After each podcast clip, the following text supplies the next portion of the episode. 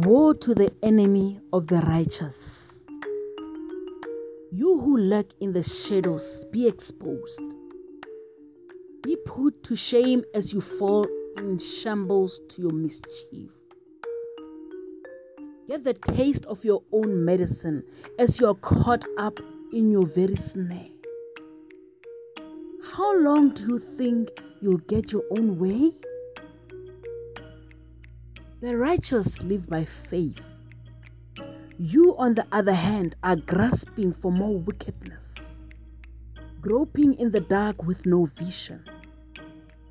There's only one way for you, and that's doom. Do not interfere with good people's lives. Don't try to get the best of them. No matter how many times you trip them up, God loyal people don't stay down long.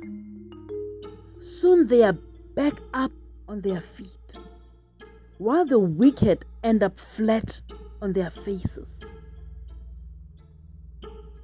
Your underlying motives are bare, pure nakedness.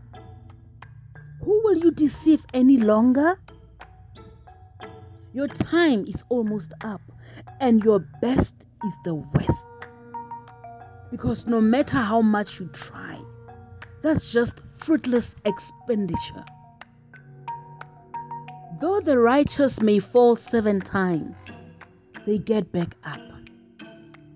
Like a boxer who mastered the art of getting up, they are resilient. A child falls many times before walking properly. And the secret is in getting back up.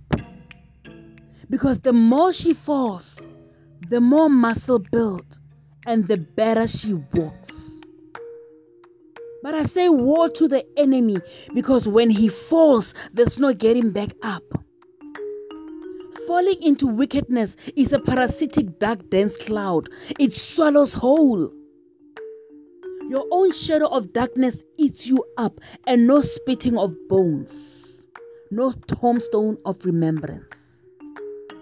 Therefore, O righteous one, do not fret when evil seems to get its way, because that way only leads to eternal condemnation, where doom meets its day once and for all times.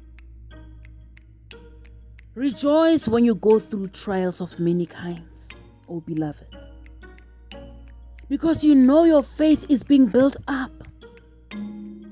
So, no matter how many times you fall, you get right back